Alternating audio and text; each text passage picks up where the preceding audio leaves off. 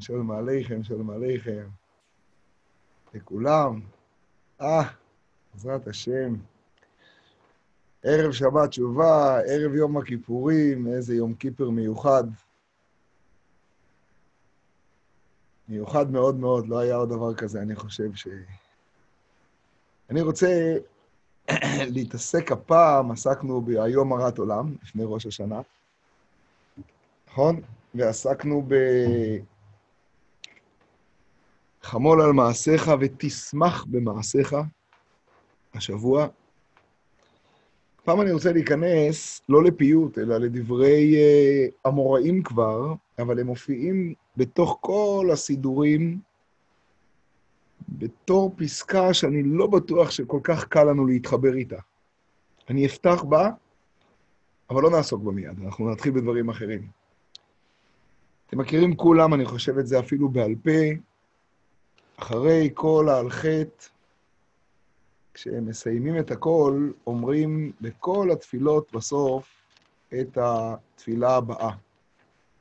אלוהי, עד שלא נוצרתי, איני כדאי. זוכרים? ועכשיו שנוצרתי, כאילו לא נוצרתי. עפר אני בחיי, קל וחומר במיתתי. זוכרים את זה, נכון? כולנו. עפר אני בחיי, קל וחומר במיתתי.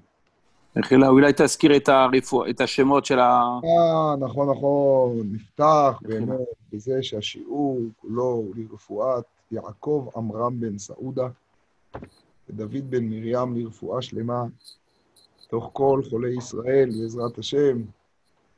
אבינו מלכנו, מנע מגפה מנחלתך. ולהצלחתם של אייל ואביתר, מיטל, פנינה ויעל לבית ברוסי, ושבעזרת השם יהיה להצלחת כל ישראל, ברצותו יתברך. אז יישר כוח, עמנואל. אז נחזור להתחלה.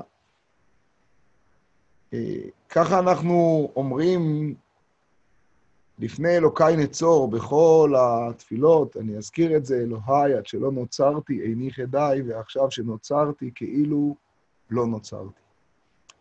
עפר אני בחיי, קל וחומר, במיתתי. הרי אני לפניך ככלי מלא בושה וכלימה. נכון? יהי רצון מלפניך, השם אלוקיי ואלוקי אבותיי, שלא אחטא עוד. ומה שחטאתי לפניך, מחוק ברחמך הרבים. אבל לא על ידי ייסורים וחולאים רעים. אחרי זה יהיו לרצון אמרי פי והגיון ליבי לפניך, השם צורי וגואלי. בשונה מהיום הרת עולם וחמול על מעשיך, ועוד פיוטים הרבה שזכינו ללמוד, עם אפס רובע, כן, אחרים, שהם כולם פיוטים. המשפט הזה שאמרנו עכשיו זה דברי גמרא. זה דברי אחד מגדולי האמוראים, גמרא במסכת ברכות.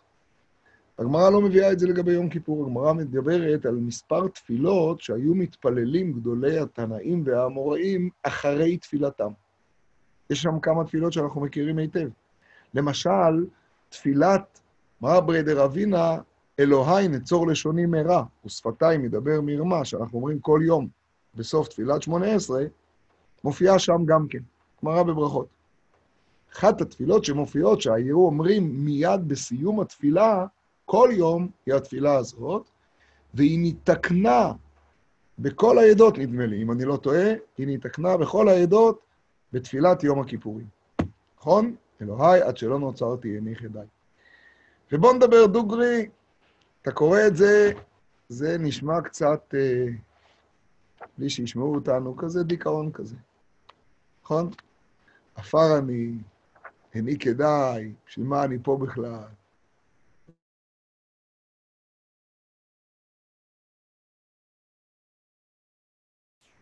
מה עוד נשאר לי לבקש? אני כלי מלא...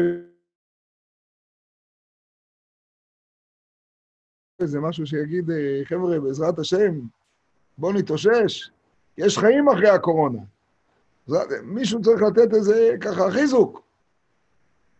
אז אני רוצה להגיע לתפילה הזאת, ואני מודה ללמוד אותה בקריאה אחרת לגמרי.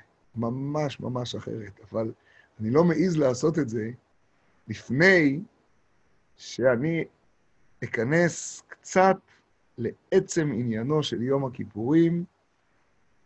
אני רוצה להיכנס לנקודה הזאת, היא, היא יסודית מאוד מאוד מאוד מאוד מאוד. עסקנו ב, בשיעור האחרון בחמול על מעשיך, נכון? וניסינו להבין מה זה ותשמח במעשיך, תחילה, מה זה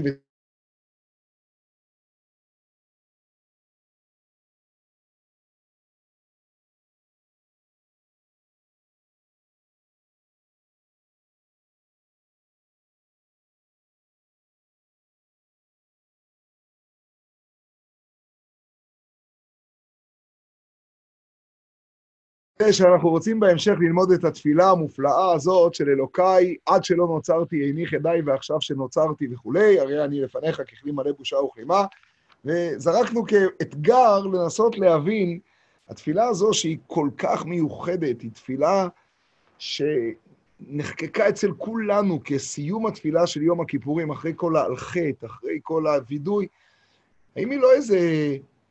הכרזת דיכאון כזאת, ככה, בסדר, עפר אני, ואני בושה, וכלימה, ואיפה החיזוק? זה חטא-חטא. צריך ככה איזה מישהו שייתן לנו פה אפס משהו ככה, שאפשר יהיה לקום איתו.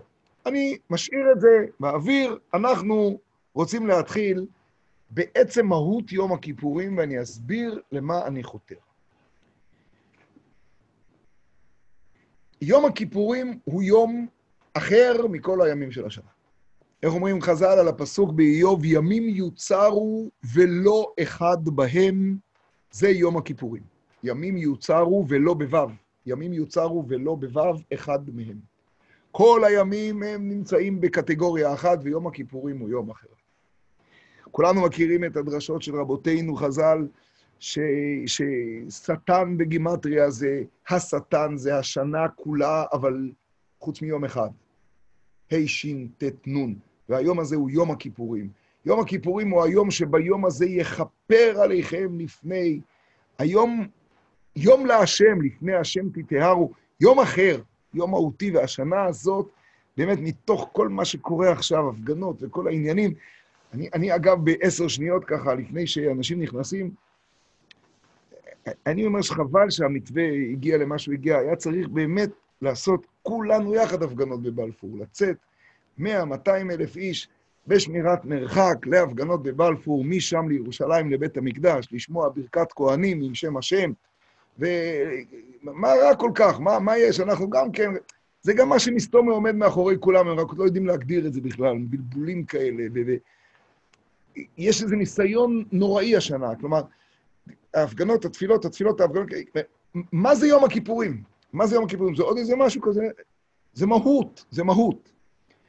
ויום הכיפורים הוא יום אחר מכל השנה כולה, הוא מהות אחרת מכל השנה. הזכרנו בשיעור האחרון, אגב חמול על מעשיך ותשמח במעשיך, שה"ותשמח במעשיך" מתאר בעומקו את מתן תורה.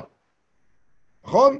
לא היו ימים טובים לישראל כחמישה עשר באב וכיום הכיפורים, ויום הכיפורים הוא יום מתן תורה. כך הוא נקרא במשנה בסוף מסכת תענית, ואני רוצה לחזור על סופם של דברי רש"י על יום הכיפורים. רש"י אומר על יום הכיפורים את הדבר הבא.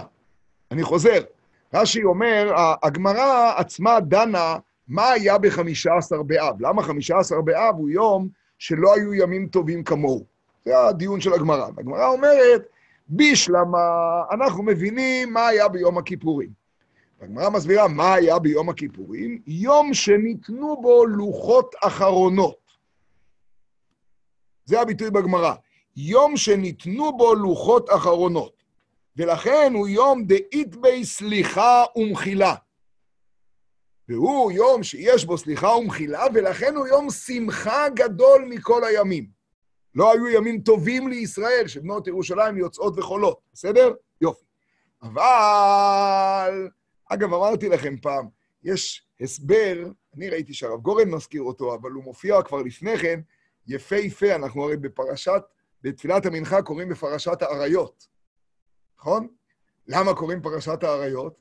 אז הרמב"ם מזכיר את הסבר של חז"ל בהלכות תפילה, הרמב"ם היומי, אנחנו בהלכות תפילה, הרמב"ם מזכיר שמה שקוראים בפרשת האריות זה כדי שכולם יערערו בתשובה, כל אחד עם עצמו. כולנו יש מה. אז קוראים ועסקו בתשובה. אז זה הפרשה שקוראים. אז למה במנחה? אז ראיתי הסבר מאוד עמוק. הרי ביום כיפור אחר הצהריים היו יוצאות בנות ירושלים וחולות בכרמים. ואומרות, בחור, שא עיניך וראה. לנו זה לא מסתדר, איך יכול להיות? מה זה, הפגנה בבלפור? מה זה בנות ירושלים יוצאות וחולות בכרמים? אז הן יוצאות וחולות בכרמים, נו, אז מה צריך לקרוא לפני שיוצאים לשילה? את פרשת האריות, צריך לדעת ממה להיזהר, לא תקרבו. אז תקנו את, תקנו את פרשת האריות במנחה, להחדיר בנו שעכשיו יוצ... יוצאות בנות ירושלים וחולות בכרמים ואומרות בחור סיין איך אורי. זה דבר מדהים, צריך להבין את העומק הזה. מה הרעיון שיש שם ביום הכיפורים. ומה השמחה הגדולה ביום הכיפורים? שניתנו בו לוחות אחרונות, והוא יום סליחה ומחילה לישראל. טוב, רש"י מסביר שם, רש"י מסביר שם, עושה את כל הסדר, זה תענית דף ל עמוד ב' ברש"י, על המילים שניתנו בו לוחות אחרונות, ושם הוא עושה את כל החשבון, שבי"ז בתמוז ירד משה מן ההר תחילה, בסדר? ואחרי זה בראש חודש אלול הוא עולה פעם שלישית, שנייה שהיא שלישית. ראשונה הייתה הלוחות הראשוניים, שנייה 40 יום של תפילה, בסדר? ובראש חודש אלול, בכ"ט אב, רש"י עושה את החשבון, הוא עולה בפעם השלישית, ואז הקדוש ברוך הוא אומר לו, עלה אליי, נכון? והוא הולך לקבל את התורה. בסדר? יופי. ואנחנו אז, בראש חודש אלול, מתחילים בסליחות. כי משה עולה להר. טוב מאוד. ואז מסיים רש"י בחידוש עצום ואומר כך: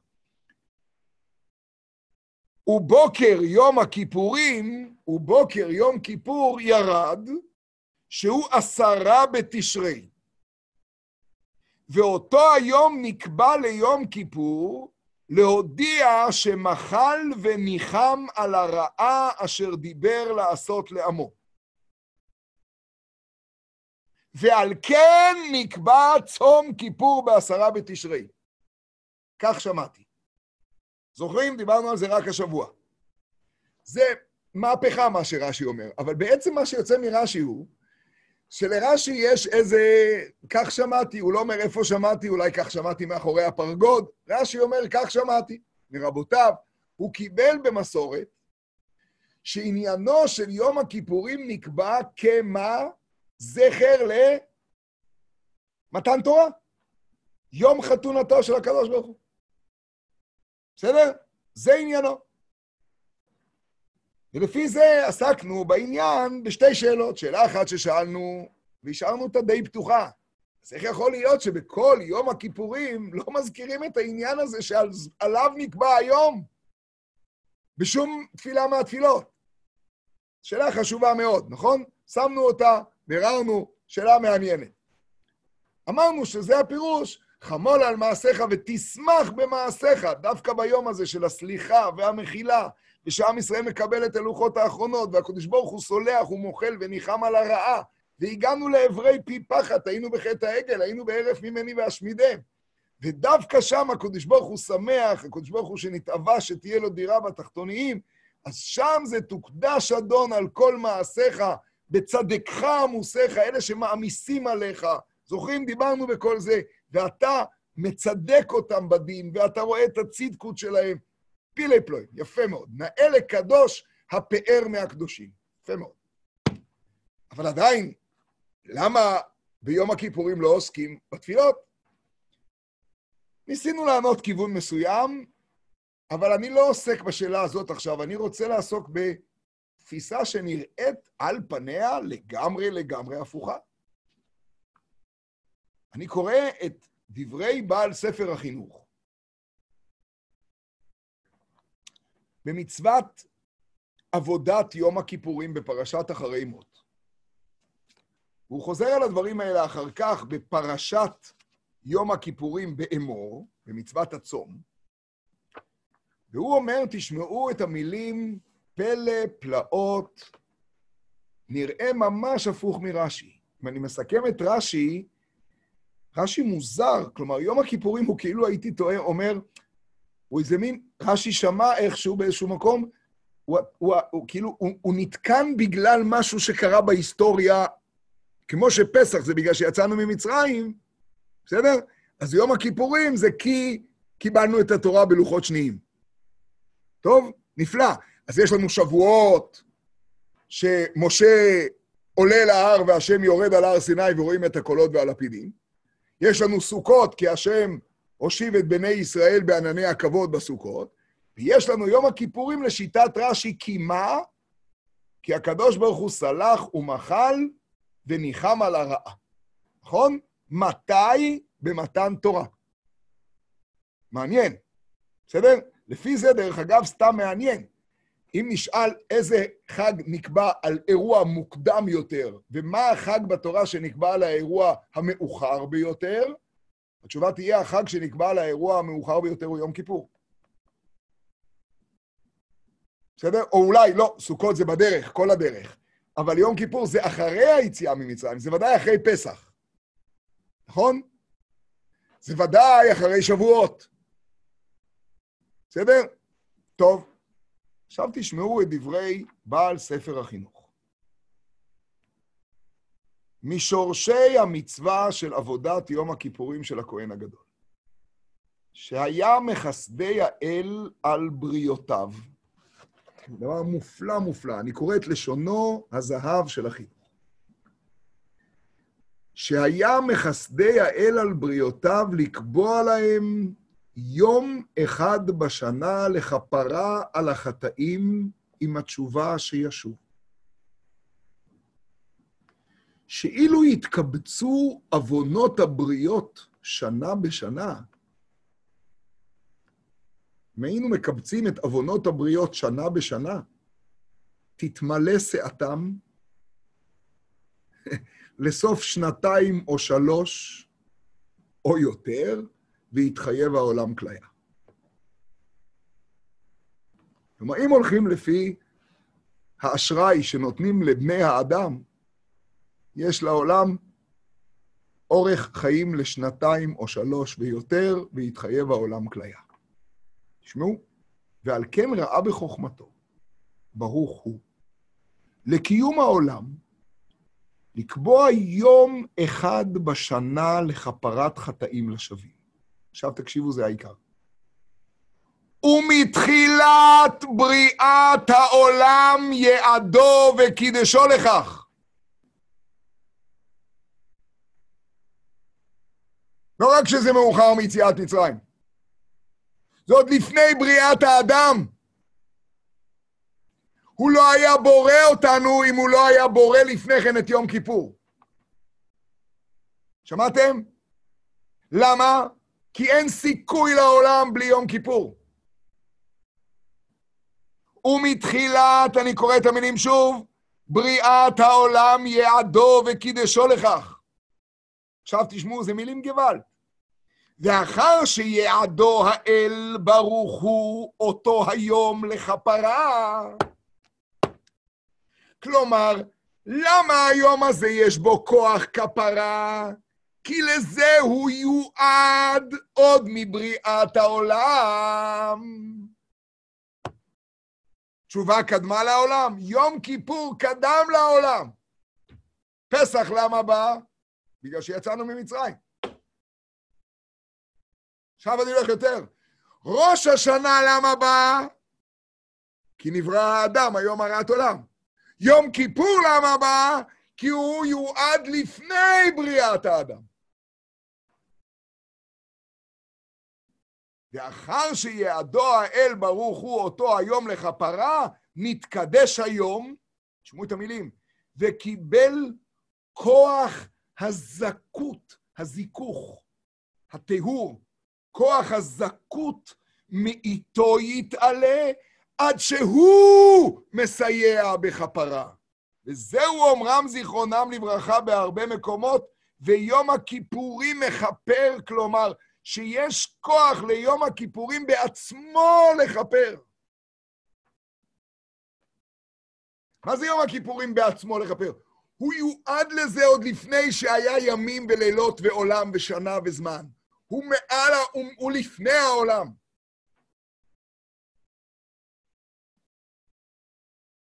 דבר מדהים, מה שהחינוך אומר. זה לא רק שונה מרש"י מכאן לכאן, מקצה לקצה. תקשיבו מה הוא אומר, והאמת, לא משנה באיזה נוסח אתה מתפלל. אתם זוכרים את סדר העבודה, כך הוא הסביר את מצוות העבודה של יום הכיפורים. אתם זוכרים את סדר העבודה של הכהן הגדול ביום הכיפורים? יש שם הרבה שירים באמצע, עכשיו יש שיר יפה של איש העירים בו, נכון? של סדר העבודה. אבל סדר העבודה מתחיל בכל מיני נוסחאות. לפי כולם, אתם יודעים במה הוא מתחיל? בהכנות לבריאת העולם. בנוסח הספרדים, אתה כוננת עולם מראש. מראש. מה זה קשור לסדר עבודה? למה אנחנו לא אומרים את זה בביאור מעשות? למה לא אומרים את זה כשמביאים, אה, אני יודע מה, קורבן עולה? למה זה לא אומרים את זה לפני מנחה? אתה כוננת עולם מראש, תקשיבו טוב. ייסדת תבל, והכל פעלת, ובריות בו יצרת. בשורך עולם תוהו ובוהו וחושך על פני תהום, גירשת אופל והצבת נוגה. ואז גולם תבניתך מן האדמה יצרת. ואז הוא מתחיל על עץ הדעת אותו פקדת, דברך זנח, ונזנח מעדן וכולי. מדהים. כלומר, גם כל מתקני סדר העבודה למיניהם הבינו שסיפור יום הכיפורים הוא יום שבמהותו קדם לבריאת העולם. שמהותו היא שהוא קודם לכל בריאת העולם בכלל. וההקדמה הזאת של היום הזה לבריאת העולם, ההקדמה שלו לבריאת העולם, היא מהות היום. בזה הוא שונה מכל הימים האחרים, בזה הוא יום אחר, יום מיוחס מכל הימים וכולי. אז מה בעצם אומר רש"י? שיום הכיפורים בא רק בעקבות הסליחה של הקדוש ברוך הוא לעם ישראל במתן תורה? מעניין מאוד שני הצדדים האלה.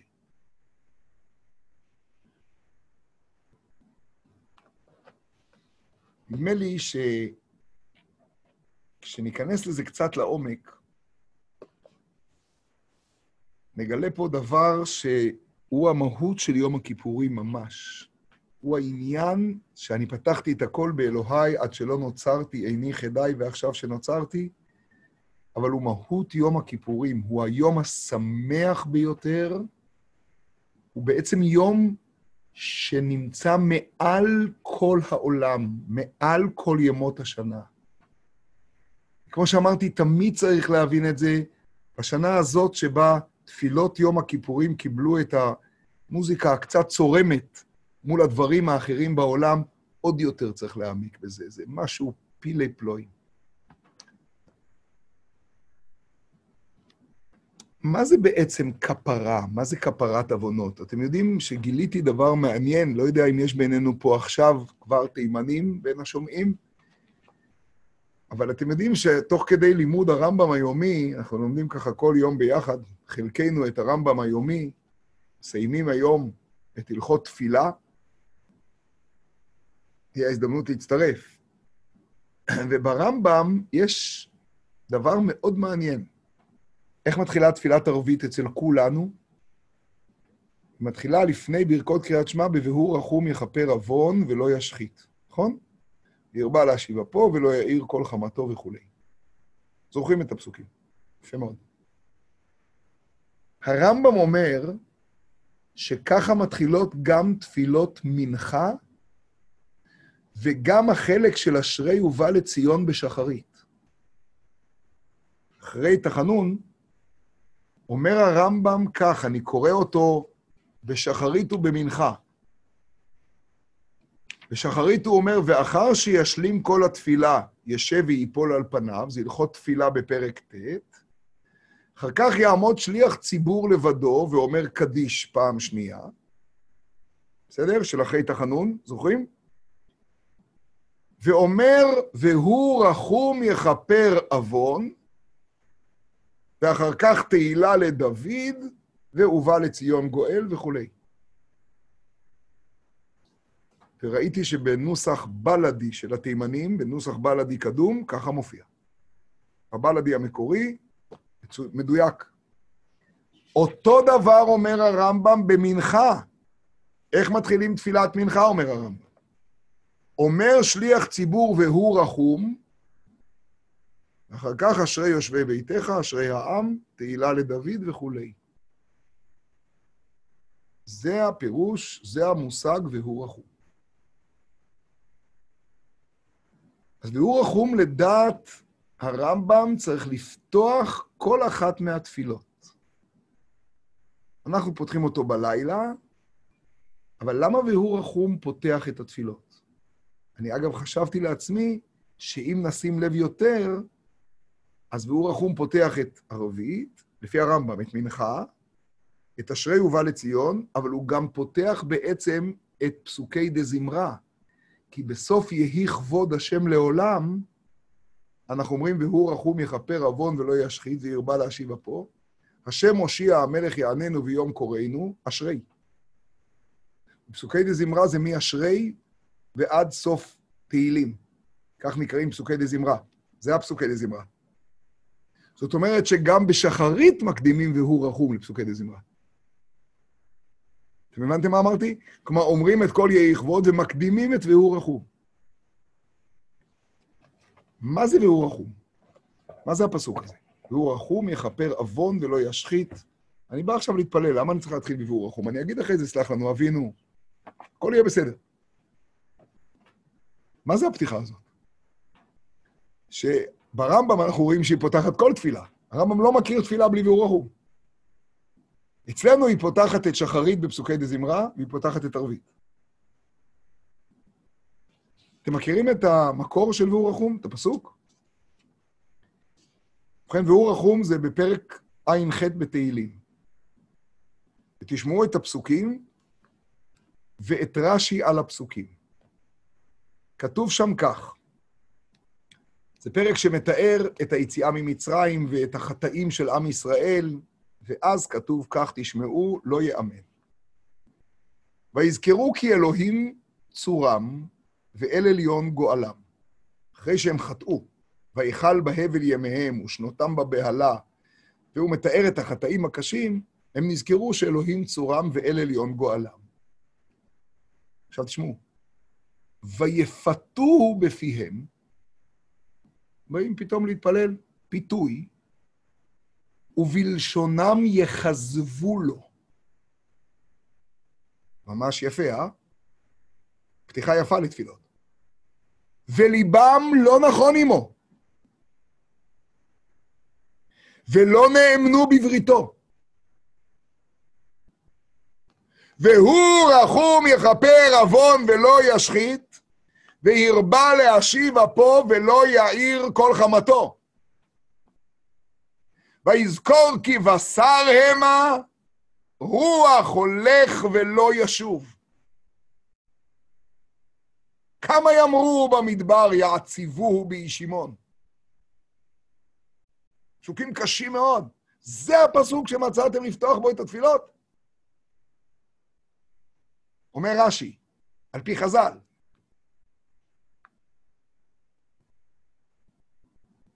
ויפתו בפיהם ובלשונם יכזבו לו.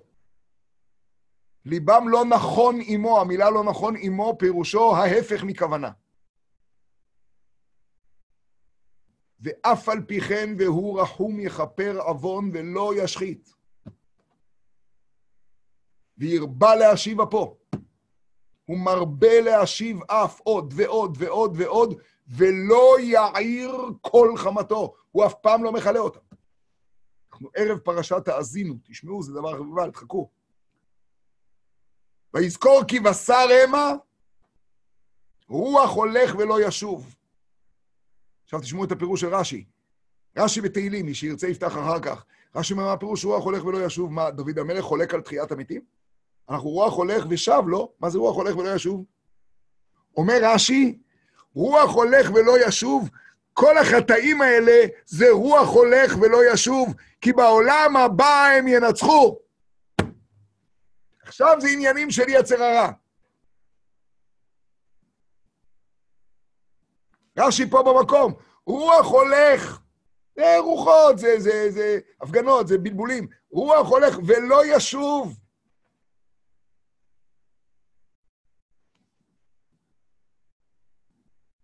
והוא רחום יכפר עוון ולא ישחית.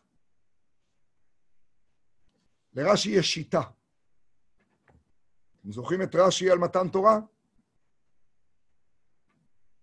עכשיו תשמעו רש"י נוסף, שאני רוצה להקדים אותו ליום כיפור. רש"י מדהים על פסוק במשלי. פרק י"ז במשלי, פרק י"ז משלי, פסוק כ"ג. שוחד מחק רשע ייקח.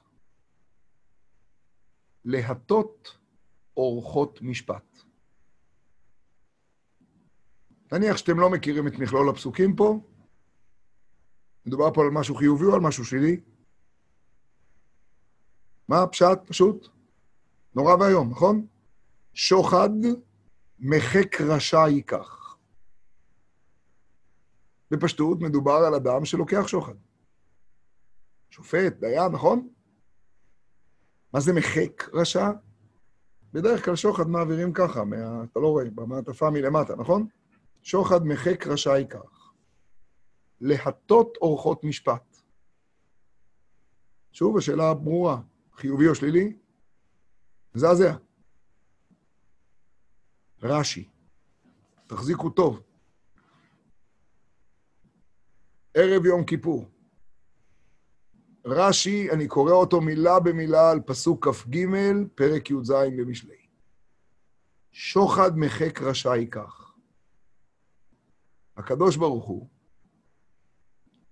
מקבל דברי הכנעה ופיוס. שוחד. מחק הרשעים. כלומר, בסתר בינו לבינם. להטות אורחות משפט, תקשיבו טוב, להפוך דינו מרעה לטובה.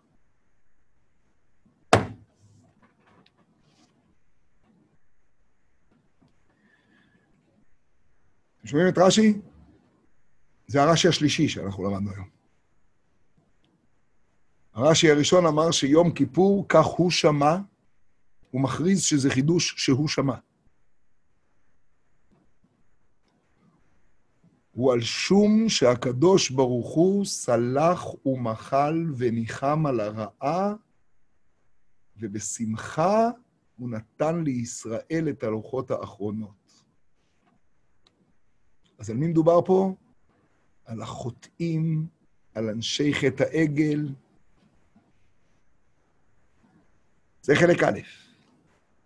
אחר כך ראינו את רש"י על והוא רחום יכפר עוון, שפותח את התפילות שלנו. איתו אנחנו מתחילים את פסוקי דה זמרה. פסוקי דה זמרה, ספרדים שיודעים בסידורים שלהם מה עולם העשייה ומה עולם הבריאה ומה עולם ה... אז הם יודעים מה זה פסוקי דה זמרה. פסוקי דה זמרה זה הרגע שאנחנו זומרים את הרשעים, זומרים את העריצים ומזמרים לקודש ברוך הוא. והם מתחילים ב"והוא רחום". ובא לציון גואל ולשווי פשע ביעקב, ואשרי מתחיל ב"והוא רחום".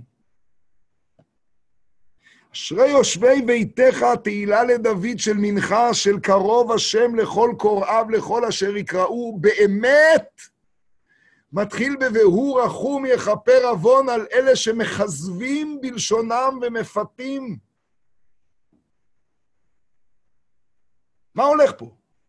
ועכשיו בא רש"י במשלי, שוחד מחק רשע ייקח, הקדוש ברוך הוא מקבל דברי הכנעה ופיוס מחק הרשעים בסתר, כלומר בסתר בינו לבינם, להטות אורחות משפט.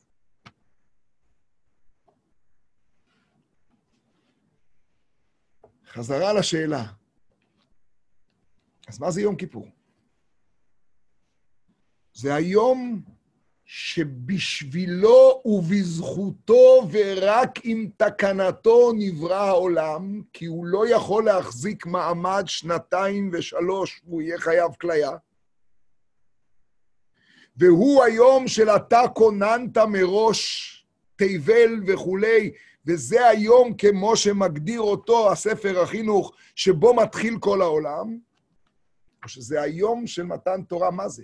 תשובה. מתן תורה הוא יום חתונתו של הקודש ברוך הוא.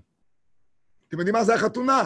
החתונה זה המימוש של ההחלטה שהייתה לנו לפני כן להתחתן. אני עושה שמח ביום הנישואין, ביום החתונה, אבל ההחלטה על החתונה קדמה הרבה מאוד לחתונה. לא רק על ידי, 40 יום קודם יצירת הוולדי קדמה. איך הקדוש ברוך הוא לוקח שוחד? מה פירוש? איזה מין רעיון זה? מה פתאום מתאים אורחות משפט?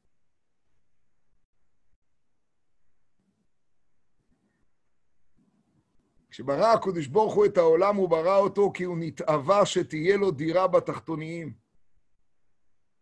חמול על מעשיך, ותשמח במעשיך. וכשהוא ברא אותו כדי שתהיה לו דירה בתחתוניים, אז הוא רצה שתהיה לו דירה בתחתוניים, או בתחתוניים, כמה שיותר בתחתוניים, כי אז יבוא יתרון האור מן החושך, כי אז יתגלה שאין עוד מלבדו. איך זה יתגלה? כי תהיה לי בחירה חופשית. ואני אצטרך לבחור בין רע לטוב. אתם יודעים מה הפירוש שיש לי רע ויש לי טוב ואני בחרתי בטוב?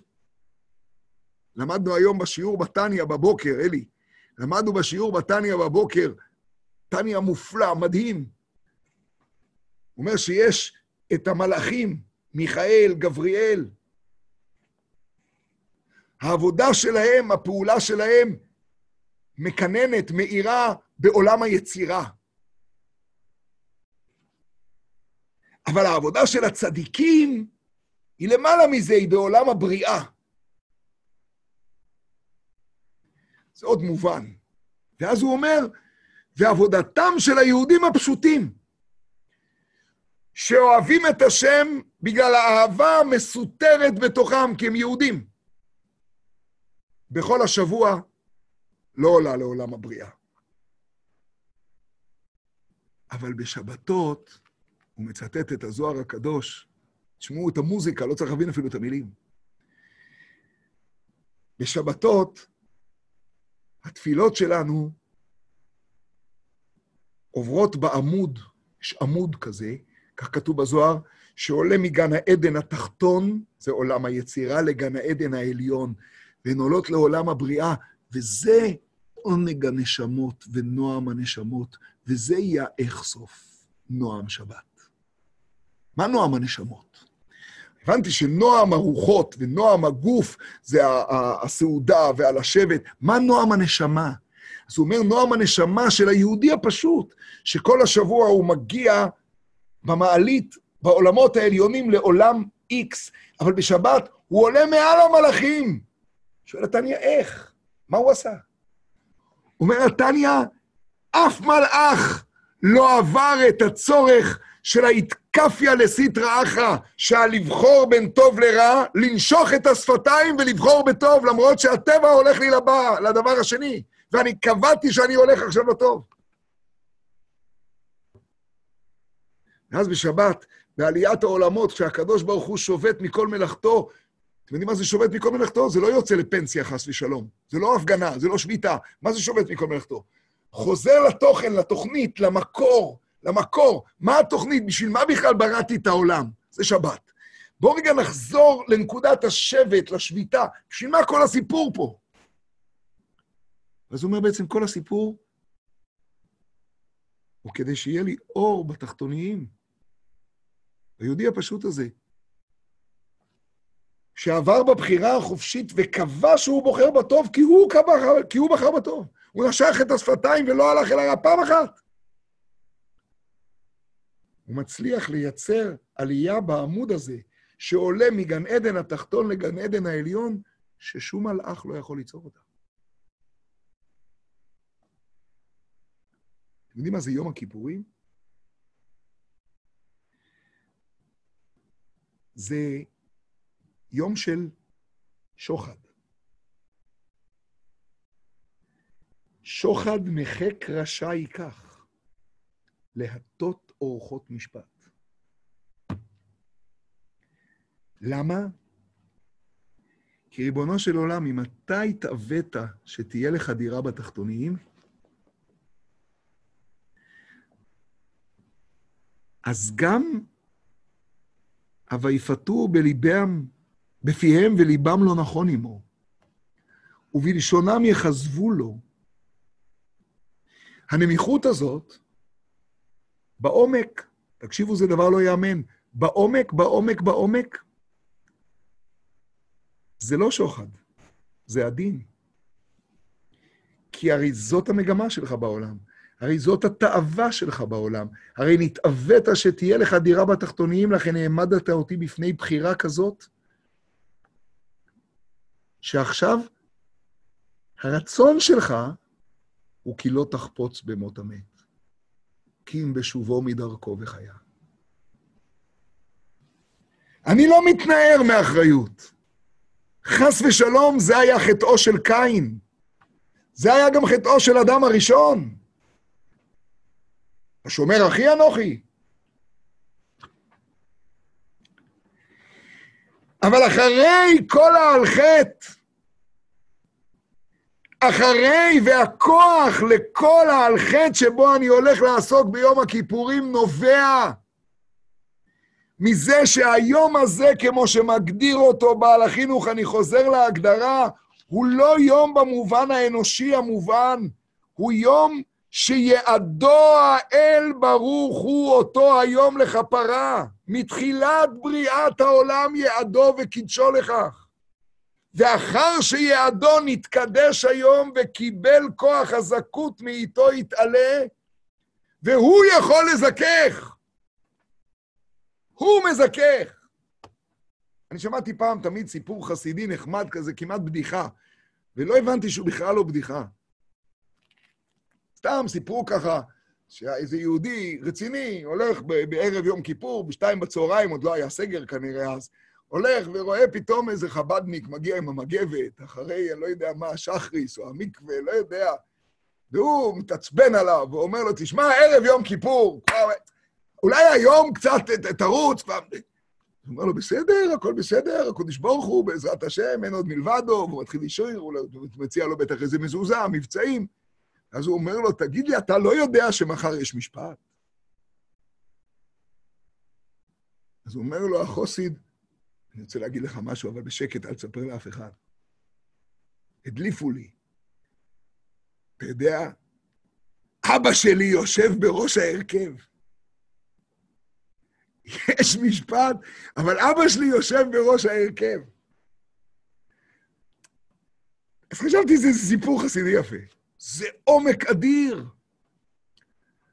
אתם יודעים מה העומק פה? הרי, אני אדבר במילים לא יפות. שוחד זה שחיתות. שוחד זה שחיתות. אז מה זה והוא רחום יכפר עוון ו... נו, לא ישחית. הוא לא משחית את עולמו, אבל תסלח לי, אתה היית מרשה לדיין לדון כך? אתה לא היית דורש ודרשת וחקרת ושאלת היטב? מה פירוש? ויפתו בפיהם, וליבם לא נכון עמו. אתם יודעים מה הפירוש המילים וליבם לא נכון עמו? תשמעו טוב, זה דוד המלך אומר בתהילים. זה בדיוק האנטיתזה ל"ודרשת וחקרת", והנה אמת, נו, נכון הדבר. אז דורש הקודש ברוך הוא וחוקר, כי הוא דורש והוא בוחן כליות בלב. נו. והנה, לא נכון הדבר. ולא אמת, כזב. ומה אומר הקדוש ברוך הוא? ויזכור כי בשר המה. רוח הולך ולא ישוב. זה היצר הורה, בעולם הבא לא יהיה יצר הורה. אז לא הבנתי, בשביל מה הבאת אותנו הנה?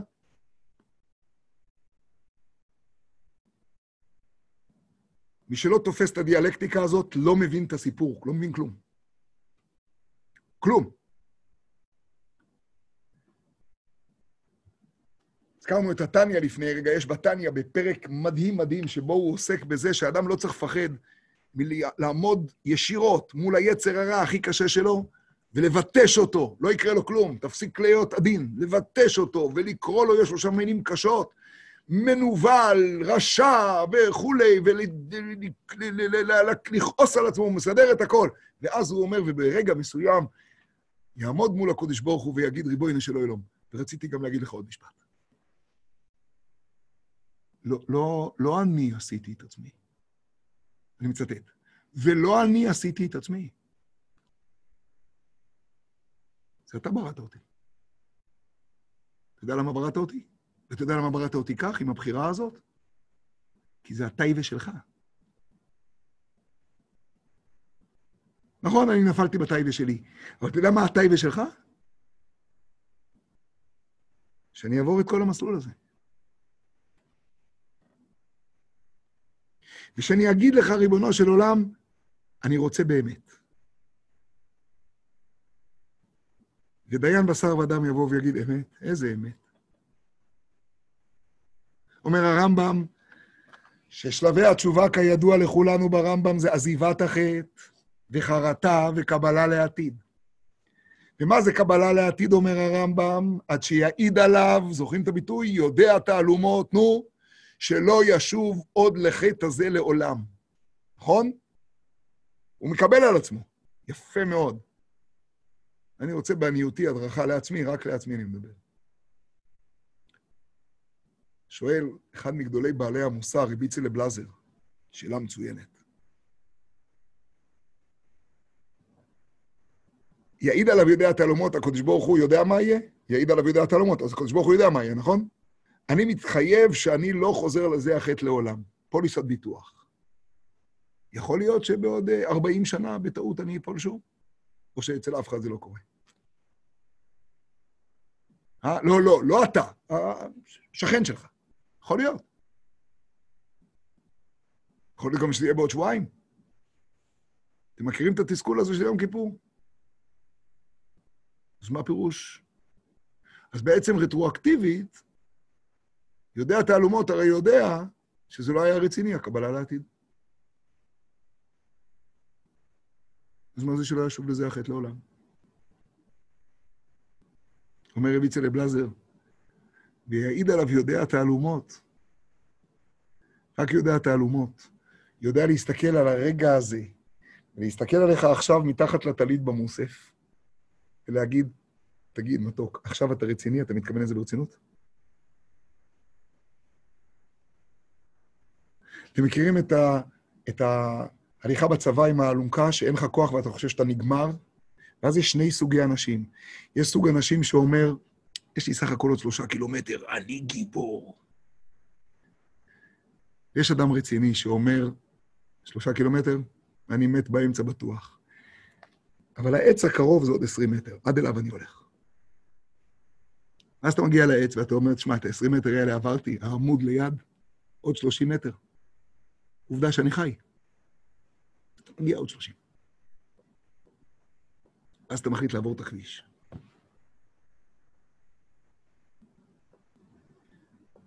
יודע תעלומות, לא רוצה שתחליף אותו.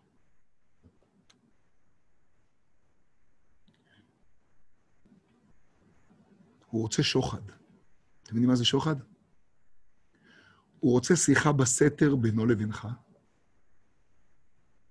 מחק רשעים ייקח. בשביל זה הוא ברא את העולם. ומפני שהוא ייעד את היום הזה לעצם בריאת העולם, אז הוא קיבל היום הזה, נתקדש היום, וקיבל כוח הזכות מאיתו יתעלה, עד שהוא מסייע בכפרה. אתה לא מבין איך. הוא מסייע בכפרה. לא ייאמן, זה לא נתפס.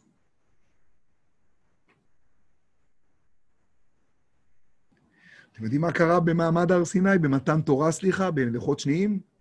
שם זה התגלה במימוש, בפועל. עכשיו היה החתונה. צ'י, זו הייתה חתונה לא של קורונה, זו הייתה חתונה עם כל המלאכים, מיליוני מוזמנים. למה זאת הייתה חתונה של הקודש ברוך הוא? אגב, לא כתוב יום חתונתנו, יום חתונתו. כי זה הטייבה שלו, עכשיו היא התממשה. הנה הם אלה שחטאו ברגל. אה! הנה אני כותב את מכתב האלוקים על לוחות עם ארון עץ שעשה בשר ודם. הנה לא הצלחתי להפיל את משה במלכוד. הנה אמרתי לו, הרף ממני ואשמידם ואעשה אותך. והוא אמר לי, ואם אין מחני, הוא ניצח אותי. איך אומרים חז"ל? הרף ממני. ומה זה הרף ממני? חז"ל שואלים בגמרא בברכות, וכי משה אחזור, מה? מישהו אחז את הקוד, מה זה הרף ממני? מה זה? זה כמו אבא שקצת עצבני ואומר, תעזוב אותי שאני לא. מה זה הרף ממני? אומרים חז"ל, כן, כן, זה בדיוק כמו הסיפור שאמרת. זה כמו אבא שאומר, תפוס אותי, אני רוצה שתרגיש את זה, אני רוצה, אני רוצה את זה, שתגיד לי לא. אני רוצה שוחד. מה שנקרא אצל בשר ודם שחיתות. זה אצל הקדוש ברוך הוא לא ישחית.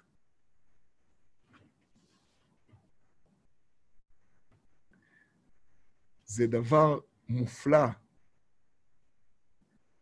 אני כמעט שכחתי שאני רוצה לדבר על אלוקיי עד שלא נוצרתי. אני עוד רגע אגיע לשם, אל תפחדו. או כן תפחדו, לא משנה, אבל אני אגיע לשם עוד שנייה, בעזרת השם יתברך. יום כיפור זה היום המוקדם של העולם, כלומר, לא היום המוקדם, אלא הוא היום שבלעדיו אין זכות לקיים את העולם. אי אפשר להקים עולם בלי יום כיפור. זאת ההגדרה ליום כיפור. העולם לא הוגן, העולם יהיה מושחת אם אין יום כיפור. והקדוש ברוך הוא תובע ממני להביא את עצמי לעולם של אחריות כזאת, לאייקה כזה, שאני אגדיר את העל חטא. ועוד על חטא, ועוד על חטא. אבל אז אני אגיע לסיפור האמיתי. ועכשיו תשמעו את אלוקיי עד שלא נוצרתי. אז אני יודע שהמוזיקה שמלווים את אלוקיי עד שלא נוצרתי היא פסטיבל דיכאון. אבל אין לי ספק שהפשט הוא הפוך. אלוקיי אומר האדם אחרי שהוא אמר את כל חטא, תשמעו זה גוואלד, עכשיו הוא מדבר אישית, אלוקיי. זה פנייה אישית. אוי, עד שלא נוצרתי, איני חדאי. הרי ריביינה שלא ילום, עד שלא נוצרתי, העולם מסתדר יפה מאוד בלעדיי. בשביל מה יצרת אותי? אני לא ביקשתי. הנשמה שלי, שהיא חלק אלוקה ממעל, ודאי לא ביקשה את הנסירה הזאת. אלא מה למה נוצרתי? למה נוצרתי? כי אתה יצרת. למה נוצרתי? בואו נחזור רגע להתחלה. אני גמרתי, אמרתי על חטא לפי א', ב', אמרתי, ישבנו, גמרנו הכל. עכשיו, למה נוצרתי?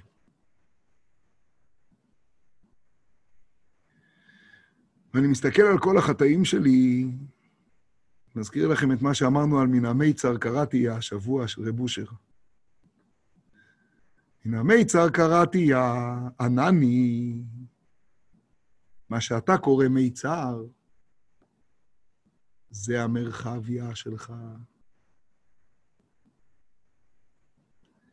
הרי בוא נדבר דוגרי, הרי רק מהמיצר הזה אתה פתאום נזכר של ויאמרו לך חוסיך. שאתה תחת חסותו לגמרי, שאין עוד מלבדו. ענני, בן שלי, אתה במרחב. המיצר הזה, זה המרחביה. לא טוב לרייטינג, אין דבר. טוב למרחביה. שלך. אלוקיי, עד שלא נוצרתי, אין יחדיי. מאיפה אני יודע להגיד את זה? כי אין עוד מלבדו, אתה לא ראית אותי כ... כדאי, ולכן לא הייתי פה. ואז יצרת אותי. עכשיו תשמעו. ועכשיו שנוצרתי, אני יודע, זו תוצאה שנשמעת מוזרה. ועכשיו שנוצרתי מקף, תגיד, תתה, מה אתה רוצה להגיד? כאילו לא נוצרתי? סימן שאלה, סימן קריאה. הרי לא אני יצרתי את עצמי. עכשיו שנוצרתי, כאילו לא נוצרתי. אני לוקח את כל החטאים שלי, את כל המיצר, ועכשיו אני אומר לך כך, הרי אם נוצרתי, נוצרתי כדי למלא את רצונך. יוצר אתה לכל יציר נוצר. יוצר אתה לכל יציר נוצר, לחלצם טרף ממיצר. אתה היוצר של הנוצר הזה. נוצרתי כי אתה יצרת אותי. עפר אני בחיי, קל וחומר במיתתי, לא יודע מי הכניס לנו לראש שעפר מעיד על משהו נמוך ומסכן ומדוכא. אתם יודעים מה זה עפר? עפר אני בחיי, זה קודם כל מזכיר את הבריאה. הרי אני נבראתי הבריאה היחידה, עפר נטו. כל הבריאות נבראו נפש חיה. אני נבראתי עפר, וייצר השם אלוקים את האדם עפר מן האדמה. ואז נפחת בנשמת חיים. עפר אני בחיי, אבל בוא רגע נזכר מה רצית, למה שמת אותי פה בעולם הזה? עפר בנפשי כעפר לכל תהיה, אומרים תוספות בגמרא, מה פירוש בנפשי כעפר לכל תהיה? עפר הוא המקום שממנו הכל יכול לצמוח. עפר הוא הדבר שממנו באה הצמיחה, שם מגיע הרצון שלך לידי מימוש, הרי מה אתה באמת רוצה? כתוב שמי שזורע, מאמין בחיי העולמים וזורע. אתם יודעים למה? כי באדמה, האדמה נקראת ארץ, כתוב בספרים הקדושים, כי שם מתגלה רצונו של הקדוש ברוך הוא. שים אדמה סתם, אל תיגע בה. היא, היא, היא רוצה, היא מצמיחה. היא מצמיחה, אתה יכול לתעל את ההצמחה שלה למה שאתה רוצה, אבל היא מצמיחה כי היא רוצה להצמיח. עפר אני בחיי. יש לי כוח להצמיח מכל המרוקים ומכל הייסורים. וקל וחומר במיתתי, הרי לא באתי לעולם שאני, שאני הולך, אז זהו, אז אני אמשיך ואפעיל ואצור בעולם הזה. צדיקים הולכים ובגן עדן הם ממשיכים, וזיו תורתם עמם, הרי אני אמשיך ואעצור, עפר אני בחיי וקל וחומר במיתתי, הרי זה הייחוס שלי, אני עפר, אני לא מלאך, אני עפר. הרי אני לפניך, עכשיו זה מהפכת עולם. הרי אני לפניך ככלי מלא בושה וכלימה. מבינים מה זה כלי? כלי, כלי, אני כלי. יש היום ביטוי אצל הישראלים, ההוא כלי, כלי. אני כלי. עשני כלי לשליחותיך. כשרוצים לתאר כלים, צריך לשבור אותם. כלי חרס. אתם יודעים איך כלי חרס נטהר? הרי אני לפניך ככלי מלא בושה וכלימה. אתם יודעים מה פירוש של מילה כלימה? שמתם לב פעם למילים שיש במילה כלימה? כלי של מה? כלי של ביטול, כלי של כלום. כלי שהוא כלי שיכול להכיל את האינסוף. אבל אני הכלי שלך בעולם הזה. הרי אני לפניך ככלי מלא בושה. מה זה בושה? אתם יודעים איזו תכונה אדירה זאת? אני מתבייש. הנה אמרתי על חטא, על חטא, על חטא, על חטא. עכשיו אני כלי מלא בושה וכלימה. עכשיו אני יודע, הגעתי לזה מהמיצר. אני יודע. ואני יודע שכשאני אומר את זה עכשיו, אז לא בכל נקודה שאני אומר עכשיו, אני מאה אחוז בסדר. יש לי תווים מזויפים. מכירים את התורה של רבי נחמן, תורת הזמרה, תורה עצומה של רבי נחמן. בתורת הזמרה של רבי נחמן, רבי נחמן אומר שהדבר הכי חשוב בעולם זה למצוא את הנקודה הטובה. הוא אומר ששליח הציבור החזן זה זה שצריך למצוא את הנקודות הטובות של כולם. והאיש הכי חשוב שצריך למצוא את הנקודות הטובות, זה האדם צריך למצוא את הנקודות הטובות בעצמו. והחולשה הגדולה ביותר זה שהאדם אומר, כן, אבל מה שעשיתי הוא לא לגמרי עד הסוף אמת. זה האמת שאומרת אל יברא. הנקודה הטובה שצריך למצוא, זה למצוא את אותה נקודה טובה, ולהגיד, אבל יש שם נקודה טובה במה שעשית? ואותה לקחת כמנוף.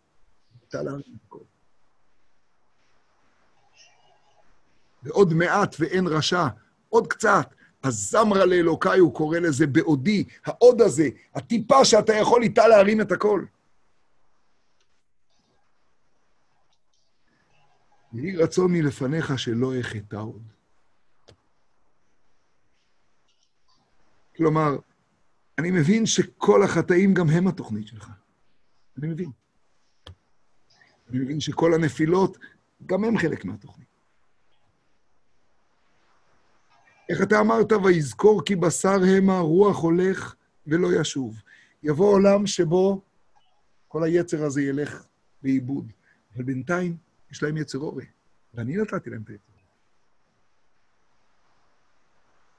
אתה זוכר כי בשר המה. ובזיכרון הזה, בזיכרון הזה כי בשר המה, בזיכרון הגדול הזה, אתה עכשיו, ריבונו של עולם, מביא אותי למקום הכי גדול שיכול להיות. שם תבוא התאווה שלך לידי ביטוי. דירה בתחתונים. ויהי רצון מלפניך, השם אלוקיי ואלוקי אבותיי, שאני לא אצטרך להגיע למרחב הזה מהמצר של חטא.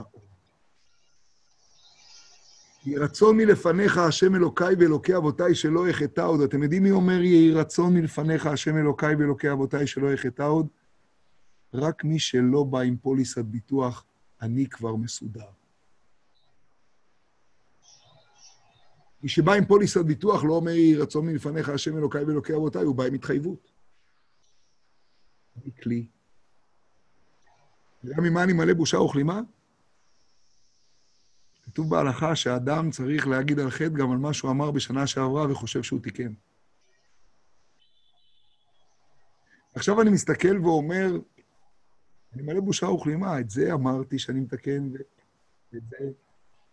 ככל שאני מלא בושה וכלימה, זה לא דבר שלילי. הדבר הכי חיובי שיש, זה הדבר הכי מעצים שיש. כי עם זה אני יכול להיות לפניך ולהגיד, ריבונו של עולם, אתה הרי לוקח שוחד מחיק רשע. הרי בשיחה הזו בשקט ביני לבנך, דעתי אלוקיי עד שלא נוצרתי עיני חדי, זה השיחה השקטה בסוף ההלכה.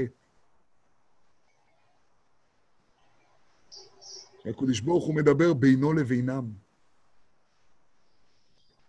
מה שחטאתי לפניך, מחוק ברחמך הרבים, אבל יש לי בקשה. אבל לא על ידי ייסורים וחולאים.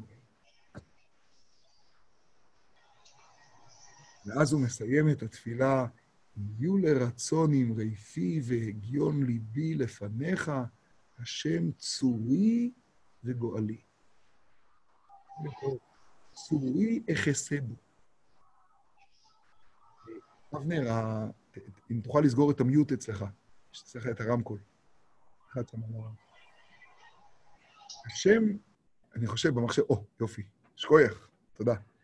יהי רצון, יהיו לרצון עם רייפי והגיון ליבי לפניך, השם צורי וגואלי. השם צורי וגואלי זה אתה צורי, בך אני אחסה, ואתה זה שגואל אותי כל הזמן. ומה אני מבקש? כתוב בספר העיקרים, יהיו לרצון אמרי פי והגיון ליבי, יהי רצון שאמרי פי והגיון ליבי יהיו כמה שיותר קרובים אחד לשני. כי והוא רחום יכפר עוון ולא ישחית. כי הפתיחה לתפילה אומרת שליבם לא נכון עמו. ושאת התפילה שלהם אתה רוצה. איך הזכרנו השבוע? אשר אימתך בצנופי שש-שש, אשר אימתך במלאכים, בבכח רבבות, אשר אימתך בכל אותם מלאכי צדק, אבל ממי אבית תהילה?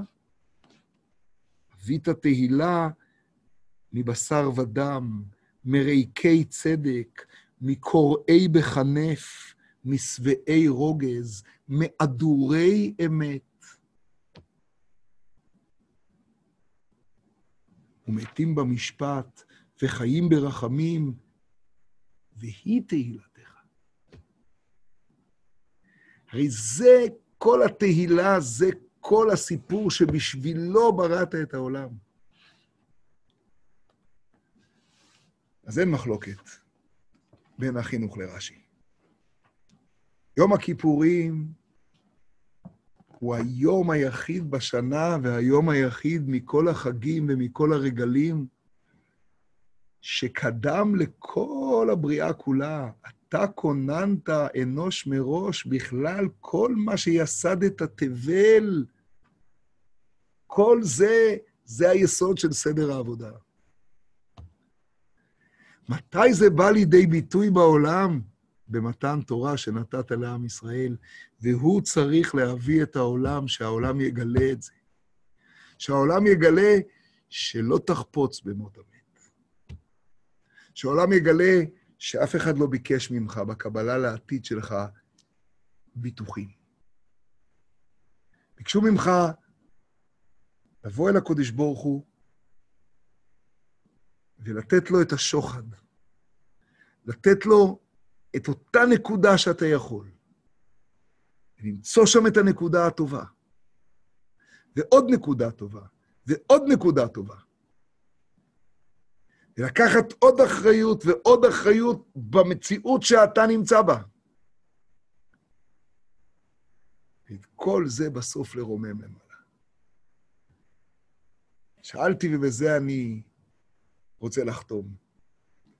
אז למה ביום כיפור לא עוסקים בתפילות שעוסקות במתן תורה?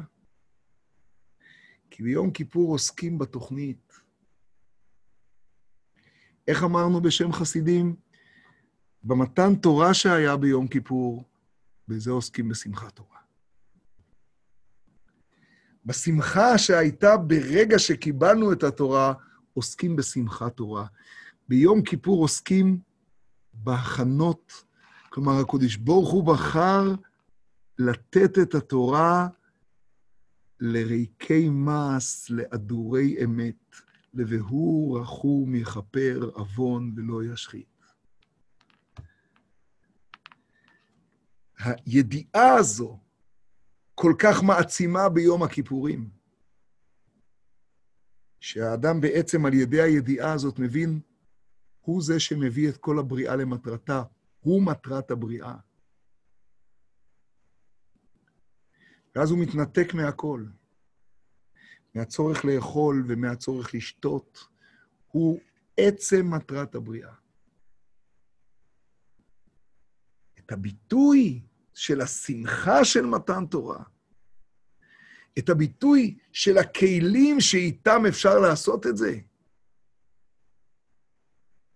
את זה נבטא אחר כך בשמחת תורה.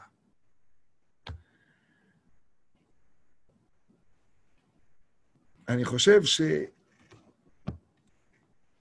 אני חושב שהידיעה הזו היא, היא, היא כל כך יסודית, כל כך כל כך יסודית. ההגעה ליום הכיפורים בלי לפחד מהאמת.